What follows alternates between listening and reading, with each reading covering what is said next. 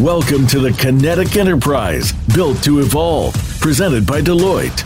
Your host for the program is Bonnie D. Graham. This program will set up your business for the future with topics centered on the four pillars of the Kinetic Enterprise. We'll focus on case studies and best practices designed to move you to the next level. Now, here is Bonnie D. Graham. Welcome to the Kinetic Enterprise Built to Evolve, presented by Deloitte. I'm Bonnie D. Graham, and let's see what our topic is today. It's going to be another good one, I can tell you that. So, how do rational considerations like price and quality kindle emotional bonds with customers? That's a really loaded question. I have another one. Which moments are pivotal in transcending from product satisfaction to brand love? Oh, we all want brand love. Second question. So, for brands today, these two questions should be driving your enterprise wide strategies for building lasting emotional connections. Now, on the Kinetic Enterprise, we don't usually talk about emotions, but we've introduced some topics here, some terms emotional bonds, brand loves, emotional connection. So, Listen today and find out how to empower your organization to create experiences more responsive to your customers' needs while infusing more human qualities across your technologies and your touch points. Hear Deloitte's latest research that's going to be interesting on customer loyalty and how brands like yours to our listeners around the world can elevate human experiences to deepen those bonds of loyalty and build lasting business value. How are you going to do it? You're going to be weaving customer input and data points into everything you do. Aha. Uh-huh. It's a big concept here. You're going to get insights on customer centric governance, ensuring consistency across your business and delivering on needs. And we're going to be asking three specialists in this field. We have Jennifer, told me I can call her Jen, Jen Buchanan.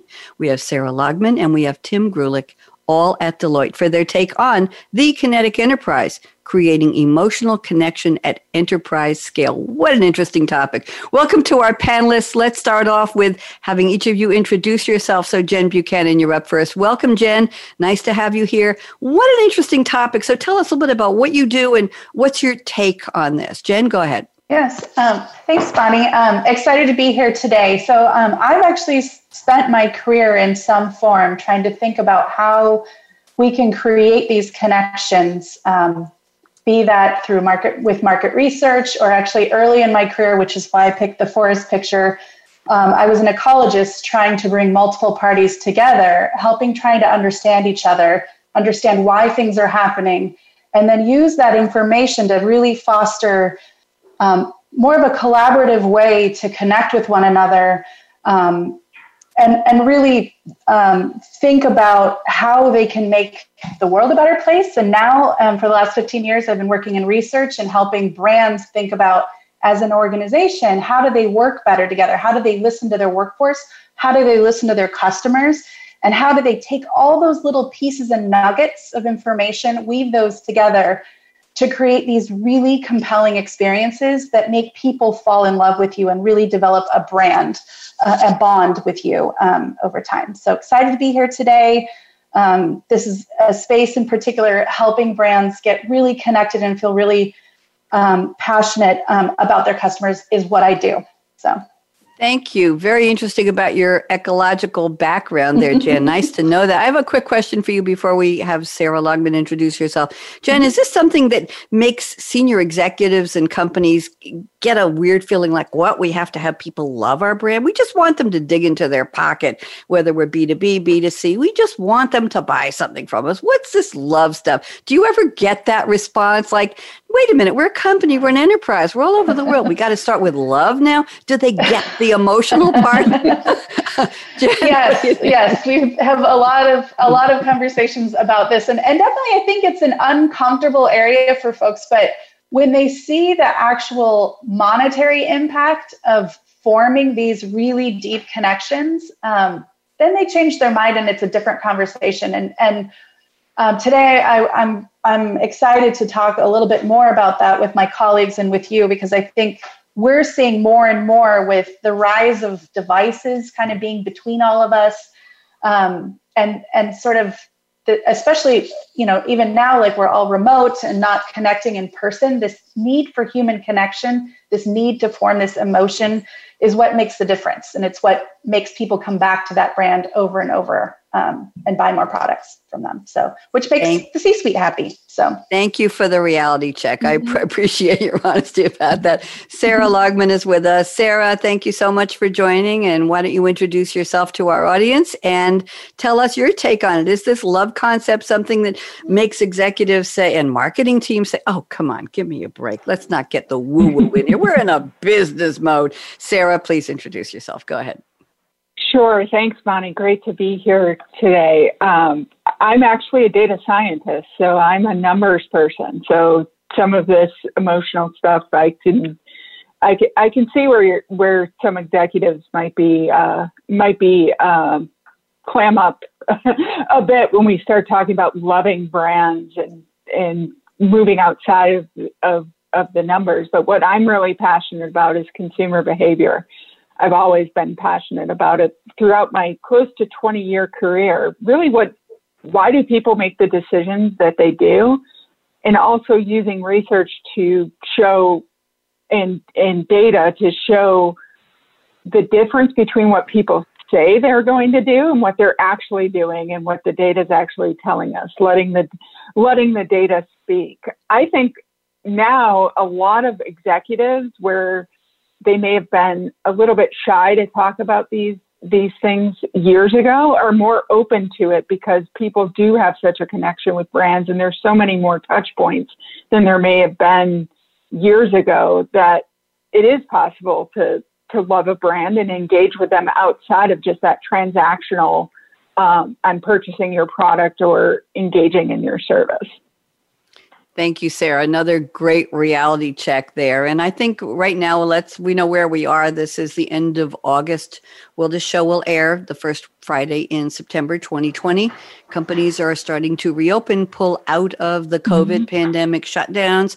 People are still obviously working from home in so many industries or not working at all. Kids are home. The world has changed. Disruption is here.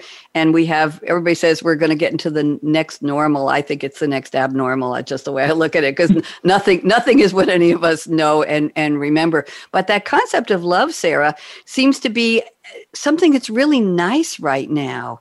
You want to be engaging in a business conversation. You want to feel some humanity in it, don't you? You want to feel that it's going to do something for you, for your life, not just for your. Am I right or wrong, Sarah? I totally agree, and something that we that that has has been happening as we've gone through um, the the pandemic crisis. It's people are going back to nostalgic brands and um, things that they're things that they remember from childhood are sitting around the ta- table rather and it, I think that's great. That evokes that feeling of love and remembrance in these times where we may be, may disconnected from that human contact. We're grabbing towards, gravitating towards brands, products that that make us think of of that human connection. Thank you. Appreciate that. I like that nostalgia. By the way, to our listeners, I have the pleasure and privilege of being on a Zoom video conference with my guests so I can see them think. I can see their reactions and the smiles and the looks of what you're going to ask me next. And I really appreciate it because when you said nostalgic, Sarah, it, it it's such a human thing, and that's part of the connection. Very, very interesting. Thank you. Tim Greulich is waiting so patiently. You're my champion, Tim. Waiting. When is she going to get to me? Tim, it's your turn. Please introduce yourself, and we'd love to hear your take on the topic as well. Welcome, Tim. You and I worked together a couple months ago on a show. Yeah, we have, Bonnie. Thank you for. I guess thank you for having me back. It's, it's, We're uh, delighted. Go ahead. Yeah, if, there might be two people who don't remember you. Talk to those two people around. Okay. okay. Well, from, I, am Tim Greulich, as Bonnie said. I, I run our operational uh, customer experience practice for for Deloitte. And um, I mean, I spend my time with with my clients educating them on on how to take the the concept that we've talked about, love for the brand, and how to really operationalize that, and what systems, processes, and technology do we need to put in place to make this real for their business, so that they can drive the tangible results that Jen mentioned. Um, and so, uh, I'm passionate about the subject because it's, it's interesting. You've got a researcher in Jen, you've got a data scientist in, in Sarah, you've got a operations guy in myself. We're all kind of numbers related people. And so when you talk about love, for us, that's a little bit different conversation, but it, it is it drives true financial value. And and what I'm passionate about is what we found in the research is not only that it drives value, we've we've gotten a little bit to the how and how do you build those relationships. And I think, Bonnie, to your point earlier, bringing some of the humanity back into business is a good thing. Um, not only for your bottom line, but it's just a good thing for all of us to feel a little better about ourselves and the people that we're interacting with and the people we're spending money on to interact with. So Thank you. Thank you. We all want to feel that. And and I think more and more people are on these video chats for meetings and they want to feel they want to feel like a person. Doesn't matter how big ticket item you're buying for your company.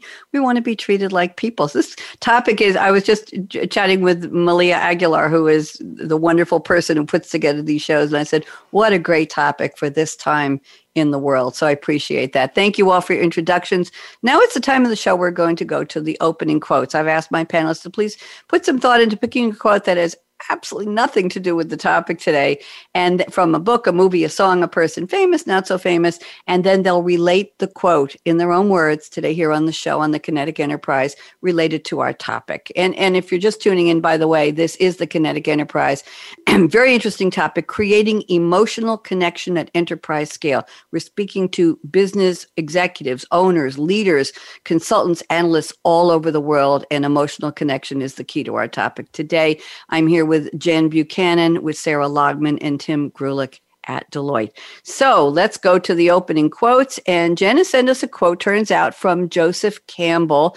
Those of you might think, who is Joseph Campbell? Well, here is the background. Joseph Campbell, 1904 to 87, was an American professor of literature at Sarah Lawrence College I was a Sarah Lawrence girl. I might have actually known him. I didn't take uh, liter- I didn't take literature. I took French lit actually, 21st French literature, 21st century, and we actually did all the classes in French. It was really really oh, cool. Wow.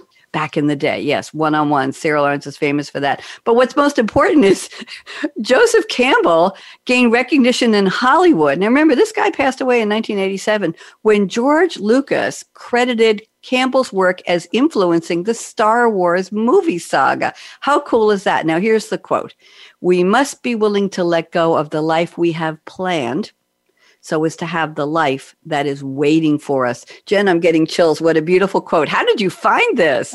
um, well, I'm, I'm a literature nerd. I also took French, 21st century French lit in French in college as well. Um, but I, um, I'm, I'm a fan of that. And then I you know, as I think about even just how I want to live my life, um, being a plant recovering planner is, you know, I want to let go of life and just not be so planned and organized and let things go. And I think that so connects to the research that we did, where you know, historically as a researcher, we do a big project once a year. We do a segmentation for for our um, organizations. Um, or when I when I was a client, I did it. Or when I was an industry, I did it as well um, these are people, this is our plan, this is our marketing plan, these are our messages. And what we found is that to form these really deep emotional connections, you need to be more human, and you best laid plans can't be the only plan.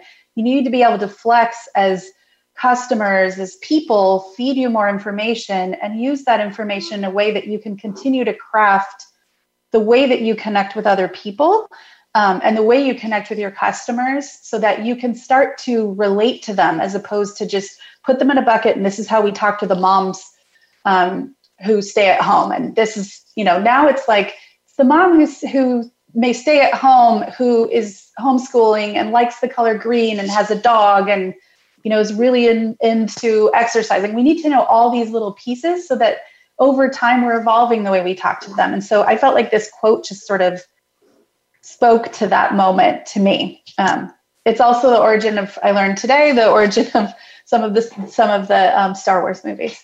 there you go. Thank you. And by I have to correct, I studied 20th century French literature. Okay. Back in the day, there wasn't 20 too much. Anyway, never mind. I'm, I'm, thinking I misspoke. What year was it? Yes, at Sarah Lawrence, we had uh, three t- three subjects.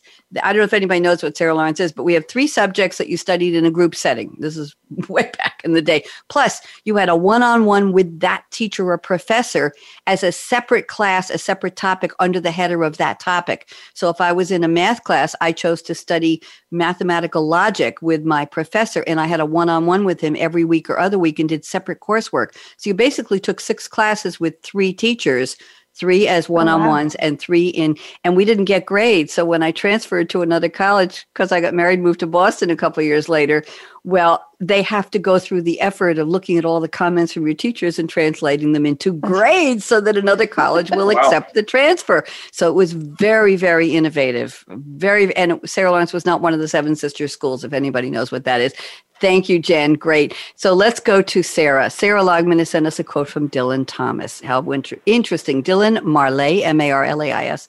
Thomas, 1914 to 53. Welsh poet and writer whose works include the poems, and this is the line Sarah has sent us Do not go gentle into that good night.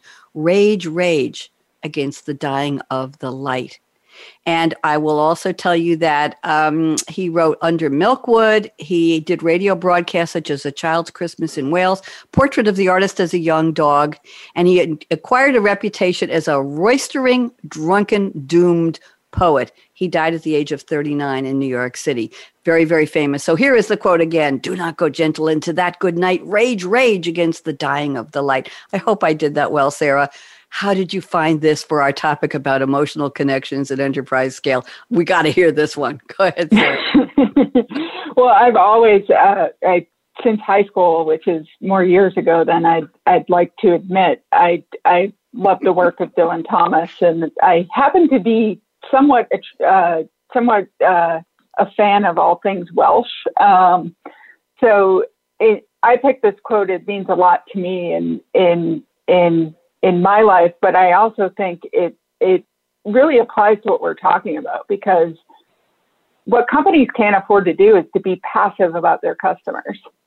Uh, they they need to be to in order to make your customers passionate and have that connection to you. You need to be passionate and and and have that emotional connection with them. So the advice is don't go gentle. Don't be passive with your customers. That fight for them, especially with how much how much noise there is from other competitors. You've got to fight fight for them and establish and be passionate. Good point. How much noise there is. And today there is a lot of noise. Imagine when this show airs on September 4th, how many other podcasts are being broadcast at exactly that time. But we know everybody's going to want to listen to the three of you because you're so smart.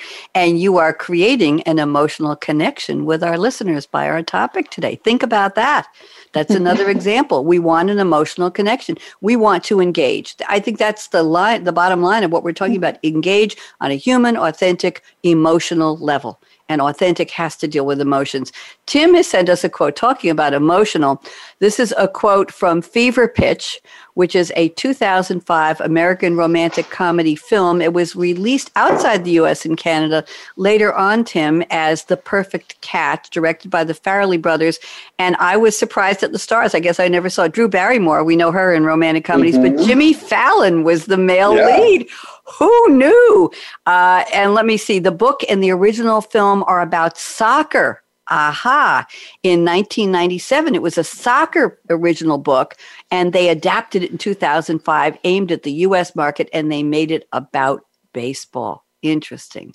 So here is the quote. It's a long one. Everybody bear with me. I'll try to make a masculine voice and a feminine voice. Jimmy Fallon. Jimmy Fallon has been. You know what's really great about baseball? Drew Barrymore as Lindsay Meeks. Hmm? Jimmy Fallon. You can't fake it. You know, anything else in life, you don't have to be great in business, music, art. I mean, you can get lucky. Drew Barrymore. Really? Jimmy Fallon. Yeah, you can fool everyone for a while. You know, it's like not not baseball. You can either hit a curveball or you can't. That's the way it works. Terrible, terrible pretending to be their characters. But Tim, please rescue me. How did you find this quote? Because it's really cool. Go ahead. Oh, I thought I thought that was great. I could picture the movie as you were as you were saying. yeah, right. and it's, isn't it a bit ironic too that I claimed I'm an operations guy and not like into love, and then I gave you a romantic comedy quote too, also to. Uh, there you go. To do that. No, I, this this quote to me has got a couple of of for for me. Uh, it's got a couple of things I think speak to me, but also speak to topic that we're talking about. That, that for me, at the end, where, where, where Jimmy Fallon says that you, you can't fake it, you got to either hit the curveball or you can't. In my life, personally, I'd like everything to be black and white. Like that's the way I would like to operate. But we all know that's not the truth. Maybe in baseball it is. Maybe it is. You can you can only hit the curveball and, and, and you can't. You're out. But in reality, with humanity, we're all complex and there's a lot of gray areas. And so as we think about designing for that human experience, you know, I think we have enough tools and data available to say that things are not black and white anymore and engage with our customers in that more gray space, space because they want to engage in, in that gray space. And the second part of that quote, which I think is applicable to what we're talking about today, is he talks about you can fake it for a while. Mm. And um, Sarah, even in her quote, said that she, you want to be passionate about your customers and go for it. And I, I think what we're finding through the research is you really can't fake it you can come out with a good product or service, and that will do for a while. Um, and as long as you continue to feed that product and service, you will have customers that are satisfied with what you do, but they won't be raging loyal customers. And if you try to fake it, you're actually going to have a negative impact on on your emotional connection with that customer and ultimately your bottom line. So at the end of the day, you can't fake it with your customers, you have to commit authentically to building loyal customers and being a customer centric company if that's the route you want to go as a business. Thank you very much. Really appreciate the quote. We love movie quotes. Thank you, Tim. I like mm-hmm. it. I, I got to go find that on streaming somewhere. I appreciate that. I wish I could do a Drew Barrymore voice, but I, would have to study that. She has such a unique voice. And Jimmy Fallon's wonderful. I really didn't know he acted in movies like that multifaceted star. Now it's the time of the show where we're going to get into the discussion statements. This is the real roundtable, but we have been going around the table. So I'm going to start off with statement number one from Jen Buchanan. And Jen, this is part of uh, the first part of your statement is part of my introduction at the top of the show, mm-hmm. but you go into it in such a beautiful way. I feel like I'm reading a poem here. I don't think I, I very, very rarely get poetry for a discussion statement, Jen. So everybody, hold on. The literature. It's the literature. Yes, it's her background in literature and envir- she's an environmental environmental science. Well. Yeah. there you go. There you go. So i am going to read. I'd like to read the whole short paragraph, if you don't mind, Jen, and then yeah. have you expand it because you said it so beautifully. Jen says the emotional bonds that people have with brands build up over time because of rational considerations like price and quality, which I meant, mentioned in my intro. Here's where where it gets really fun. She says rational factors are like the center strands of a rope. In and of themselves, they're simply strands. But when you consistently deliver on rational factors that have permission, you have permission to weave and wrap even more strands of connection. Great customer service, listening to customer feedback and responding, knowing your customer's history and preference. And it's these strong, fibrous emotional bonds that inspire trust and loyalty. That was really well done, Jen. Jen expanded a little bit, unpack it, and then we'll see what Sarah has to say if she agrees or disagrees. And then Tim, Jen, you're up. Yeah, I, I think you know, as a as a, a marketer, as part of my role, um, you know, for a long time, all we've focused on is it's all about emotion. It's all about um, you know how how do we evoke emotion in, in our customers and and when we did this research, what was so clear to us is that at the core, when we asked people, why do you like a brand? It was always around this notion of price, quality, the right product for what I need right now. It's convenient.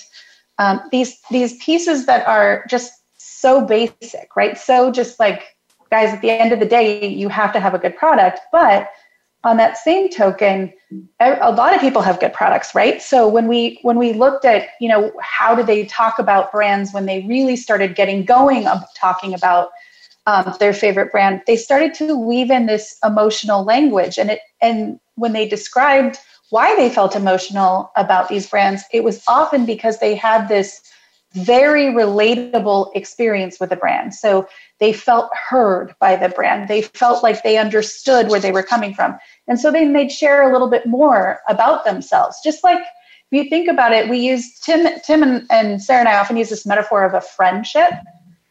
Um, so at a core, there's some basic things that you have in a friendship, just like a rope. And then over time, as you interact with one another, you get to this place where you start to share more information, deepen that emotional bond, and strengthen strengthen that rope on some level. And so when we ask customers about this, why do you like a brand? Why do you feel like you're in a relationship with a brand?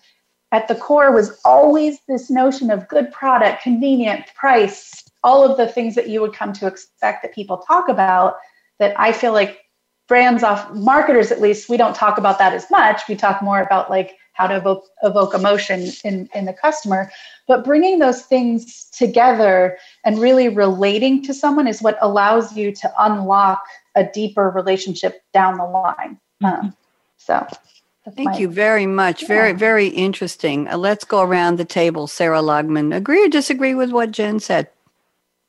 I totally agree. And I think about it um, in terms of what can break that that that bond that and also what happens where you have a great ad or you have something that induces a customer. I'm going to try that product. I love that ad. It, it looks like something that connects with me. And then you go and it's overpriced or the quality's not good. That's not just that that quality of the emotional connection with the advertisement isn't going to keep them as a customer if you're not getting those basics right. And then if something happens, like we've seen with we've seen with with with brands across multiple categories, like people fall in love with a brand. It's from like I was talking about earlier with nostalgia. It's something they've always had, and then something changes. So they change a recipe, they change uh, uh, uh, the a design or something like that and it's not as good anymore it's not what the remember they remember so that can end up breaking that emotional connection so it's really fundamentally get those basics right and then you can build on and that's the fundamental of building on that emotional connection Thank you. Tim Greulich, join us. Thoughts, agree or disagree with either or both of your co-panelists? Go ahead.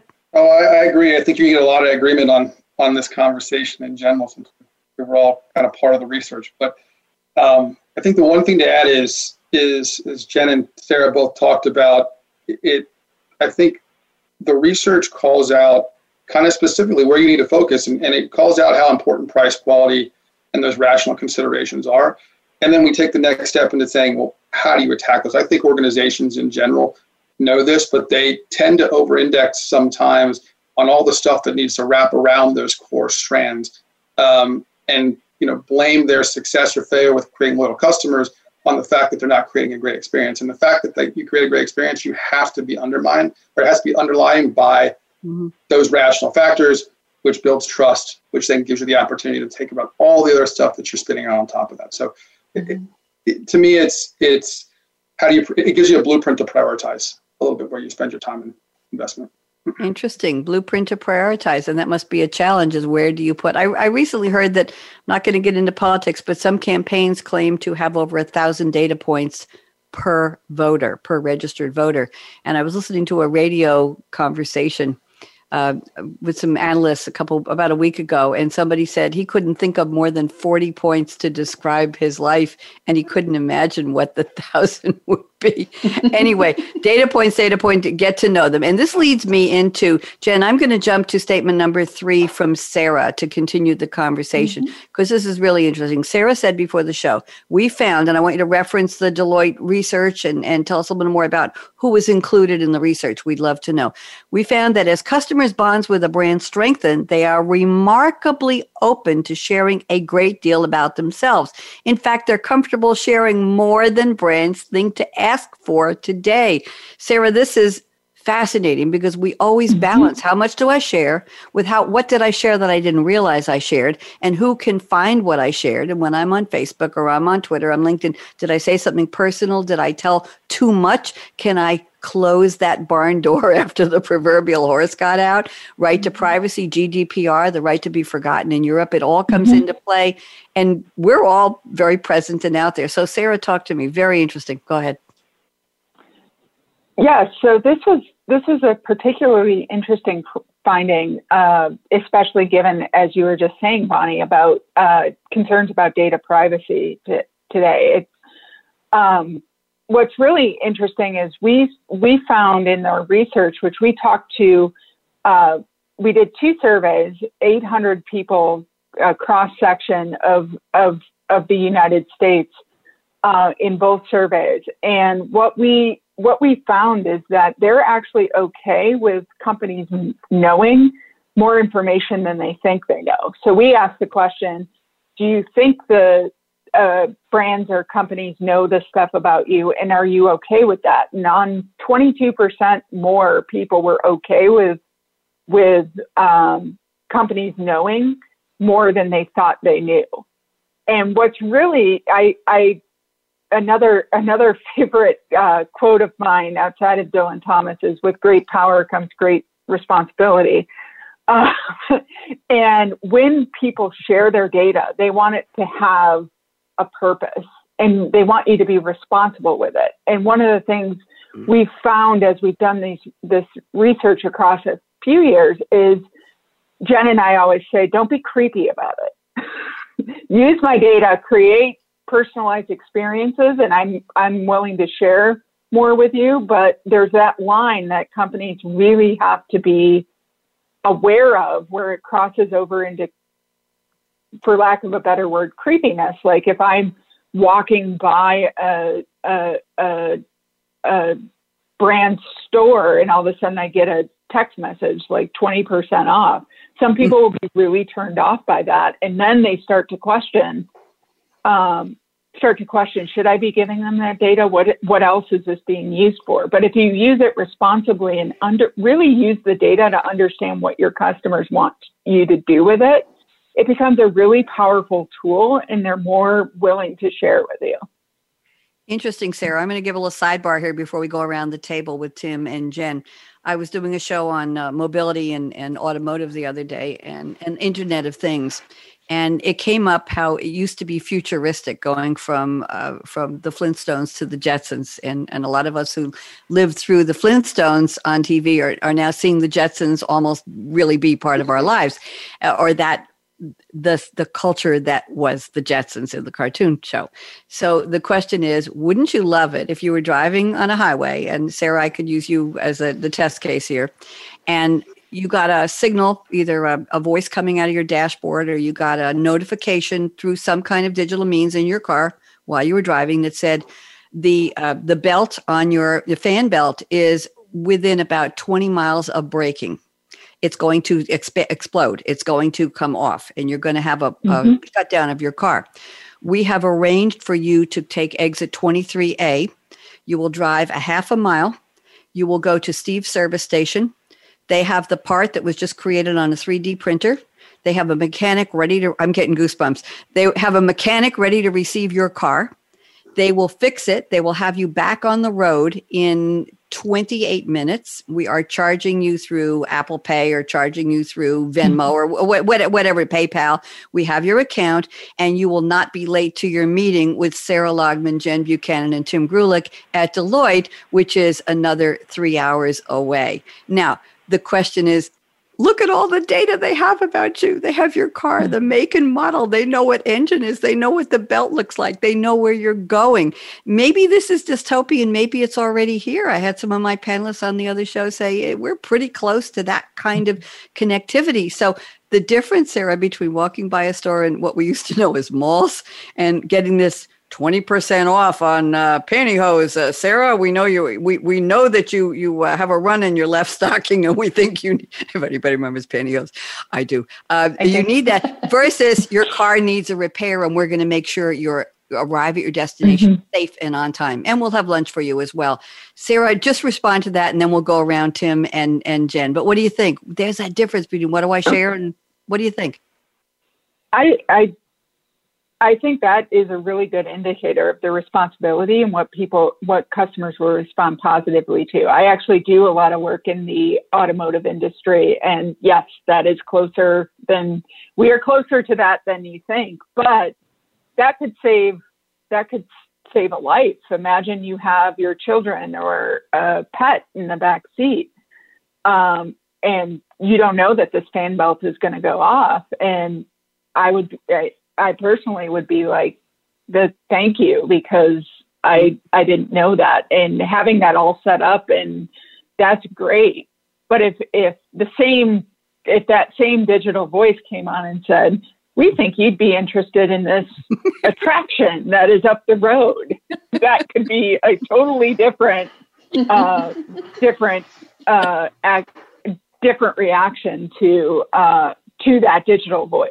So I think that's one way to use it responsibly, and that could be whatever make or model of your your your um, your vehicle, that could be forging that emotional connection. Some of the responses we got in the survey was like, I had a really rough time and this brand really helped me through helped me through through their customer service or some other action that brand took and that's a key component of forging those emotional connections.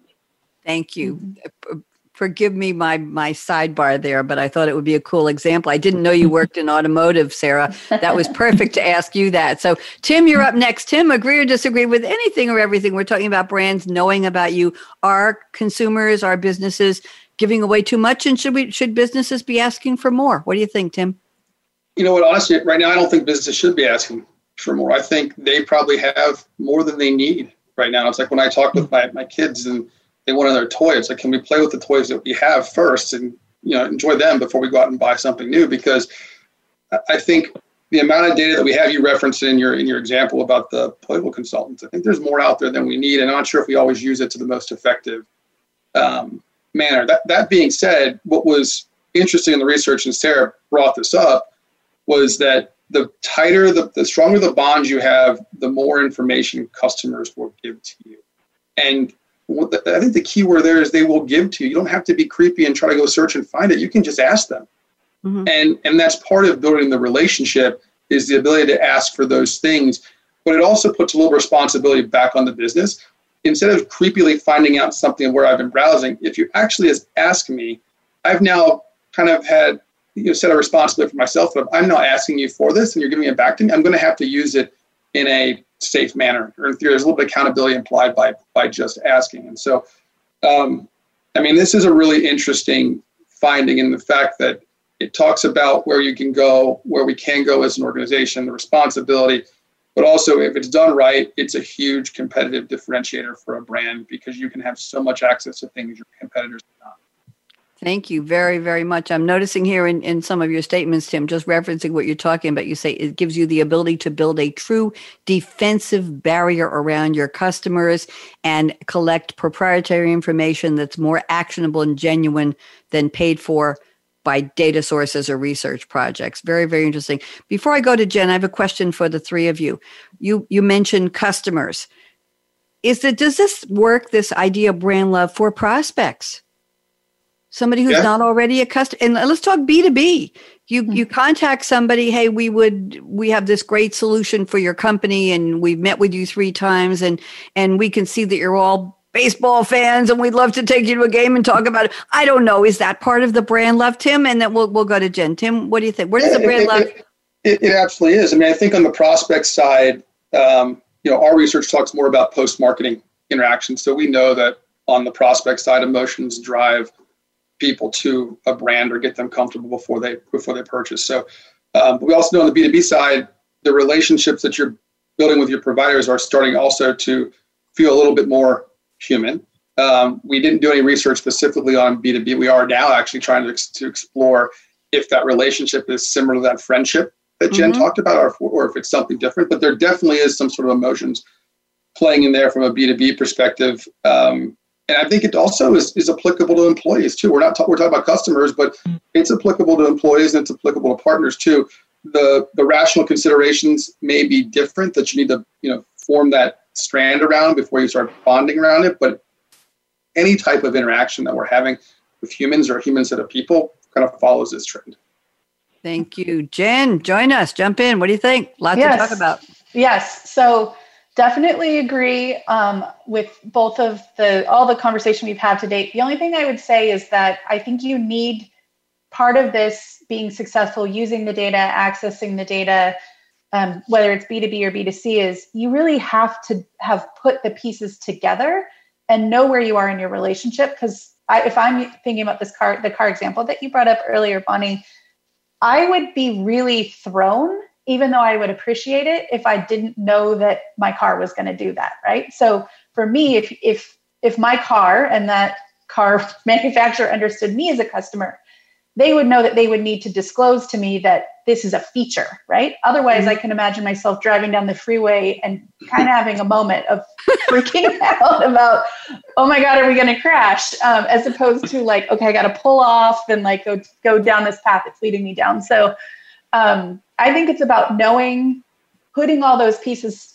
together. Um, and I, I've done research in both B2B and, and B2C in this space. And I don't think it's any different because at the end of the day, we're just talking about humans. There may be different techniques you use to get your prospects in the door, but once you have that relationship, it's still even more so on the B2B. It's that's all about this long-term relationship that you're fostering to get them to make bigger investments instead of buying toothpaste, they're, you know, potentially buying software or buying services or whatever it may be. So I think it's even more critical in that um, space. And and I could not agree more with the comments that both of my um, fellow research uh, researchers have made about the creepy piece. Like having been someone who has done a ton of work in the space of listening to what people write in social.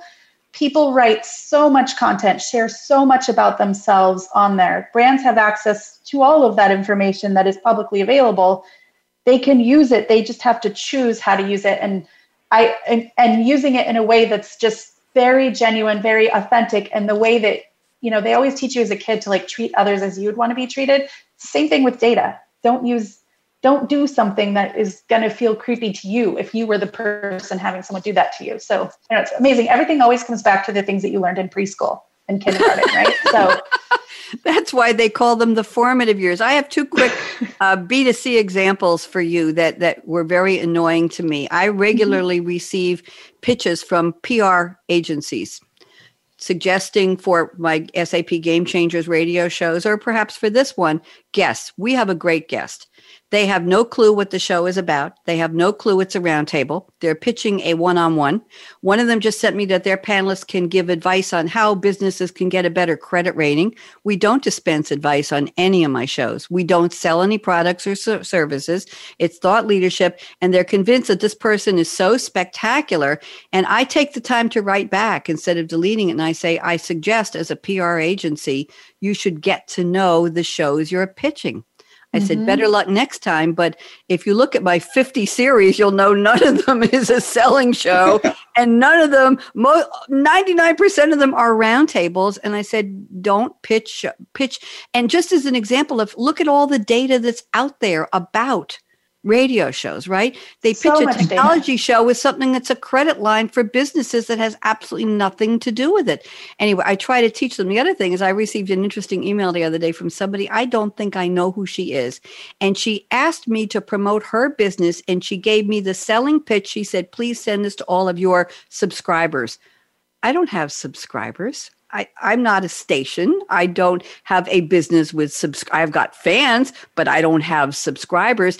And she told me exactly what she she's promoting. Write a chapter, pay to reserve a chapter in an anthology she is getting ready to publish, and she's editing it. And you pay her for you to get known as an author by putting a chapter in her anthology on a particular topic. And that's how you get an inroad into the authorship world. And she expected me to promote it and to pitch it to my subscribers. I don't even know who the so talk about data.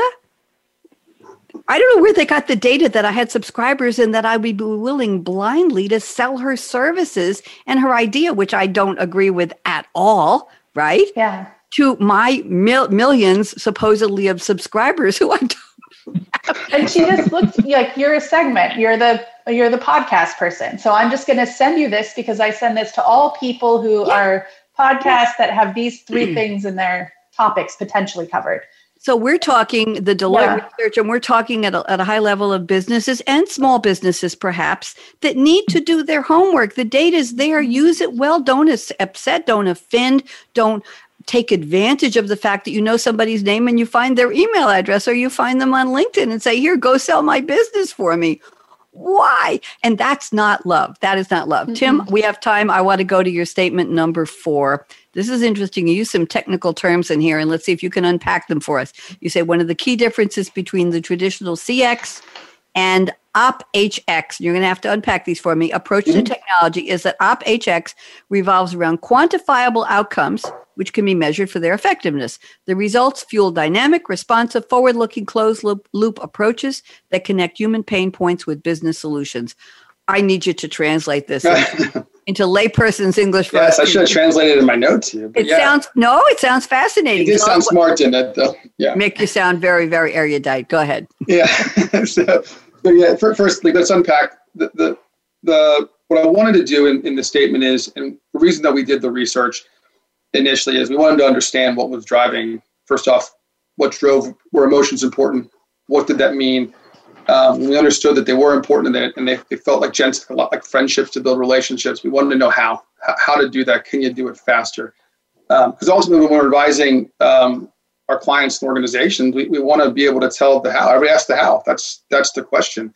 And and so um, when you think about the how uh, we, of of creating this brand love that we're talking about, um, you know, we talked about data, we talked about processes, we talked about organizations, and I think the old school way of looking at brand measurement or customer experience needs to kind of change to what we call operationalizing the human experience, and there's and there's that's the OpHX phrase in there, um, and and it's you know we believe that the we believe that this brand love is through creating human interaction. So there's there's the human experience. It's about the human experience, not just the customer experience, and then you've got to put it into practice in order to get any benefits of creating you know to create the brand love, and that's that's the operational component. And so what I wanted to say for when organizations think about how do they operationalize this data, they're most likely probably not structured to do it in a way that you need to do across the, the business silos.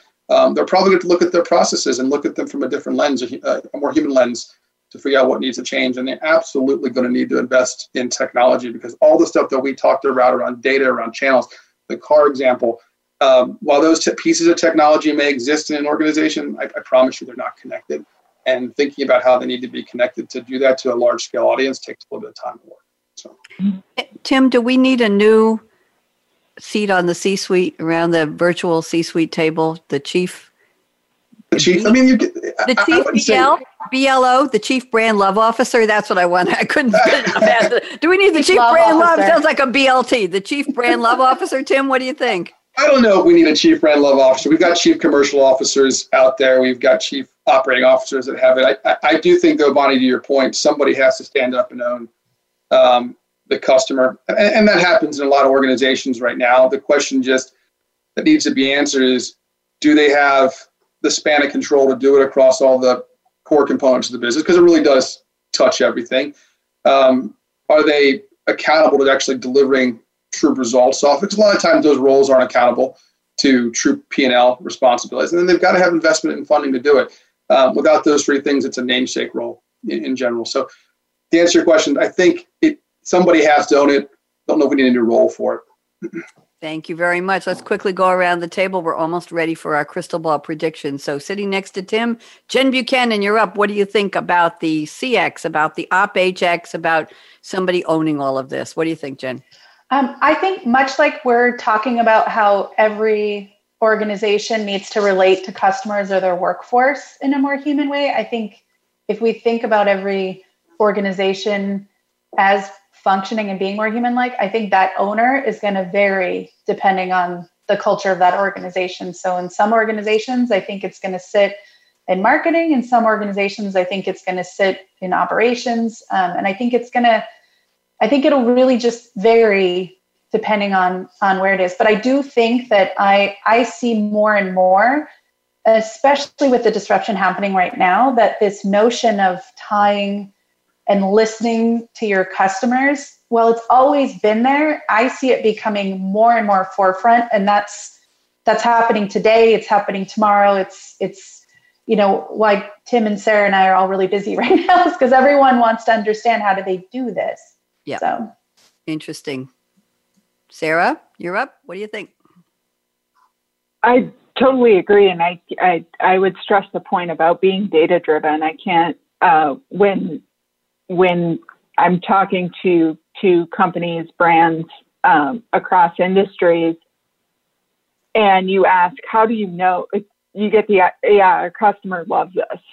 Um, how that, and you ask, how do you know that? Do you know that for sure? It's like, oh, we we just know or how do you know that particular ad or that that that campaign really worked oh we we just think it did so being data driven and really taking ownership of that data and proving to tim's point the results of of your efforts uh, is is is critical um, in owning that not creating silos across the in the organization to having clear ownership and um, is is really critical to making it successful. Thank you.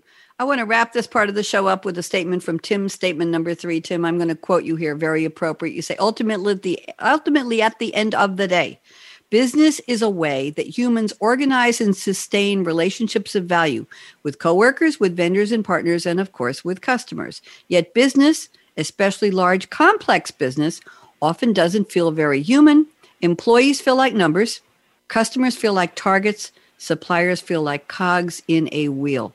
I could have opened with that in the beginning of the show, Tim. That was very brilliant. Those are wows, words of wisdom. So I want to make sure we got that across. Now I've got about 45 seconds for each of you to share your crystal ball prediction on where are we going all this brand love and connections and emotional connections at scale with customers, prospects, B2B, B2C. Where are we headed with all of this? Jen Buchanan, 45 seconds, be, as they say in French, vite, vite, fast, fast. Go ahead, Jen. Mm-hmm. I think we're going to see a consolidation and integration of data that is not just people talking about it, but I think we're actually going to see the dream realized of having a 360 degree view of the customers and your employees. And I think that's going to happen in the next five years as a result of all the disruption today. Thank you. But, Sarah Logman, prediction. Thank you, Jen. I think we're going to see continued uh, rationalization of do I really need 17 different flavors of my chips or my customers really gravi- gravitating to just a few. You've seen that, especially um, in the CPG world, um, consumer packaged goods, a real rationalization. And what that's going to allow for is to really, really know your customers and get to the, use that data to know uh, from your customers, know what the brands are most profitable and, and help, help understand uh, what needs to be done in the portfolio.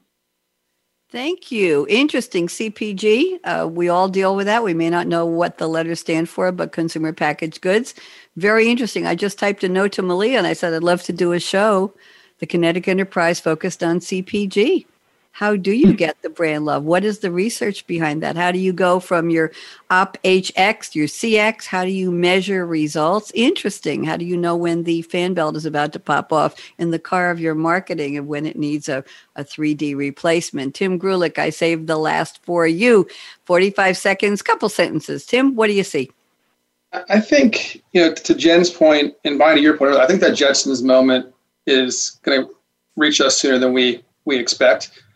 I say that I think we're going to struggle with how to implement that across our customer bases. So I think it's going to be a rockier road of adopting all of the Jetsons technology than I think we all would expect it to be.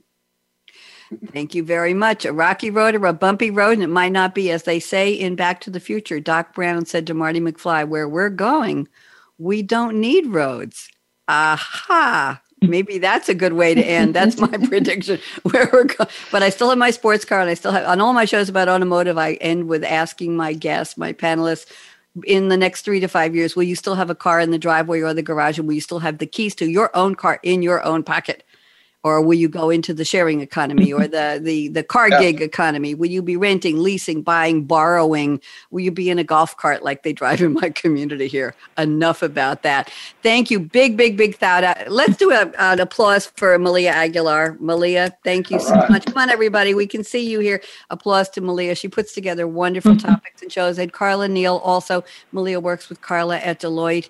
And helen tomas also sponsors this series. And i'm so happy to be working with all of you. And a thank you to Matt at Voice America. Applause for Matt for being our engineer and keeping me. He's telling me now two minutes, one minute's ready to blast off. I got to go. So thank you to everybody at Deloitte for this. It's been such a pleasure. Jen Buchanan, Sarah Logman, and Tim Greulich. Wonderful speaking with you. Thank you for your insights and sharing your humanity we were real people on this show. And so let's just say signing off for Deloitte, the Kinetic Enterprise. We'll talk to you again soon. Bye bye.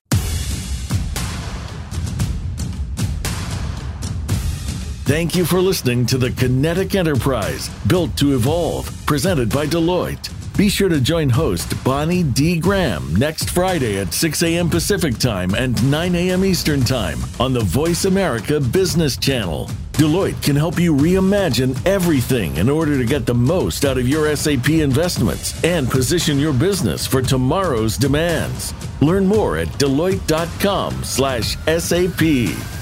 This program is copyright Deloitte Development, LLC. All rights reserved.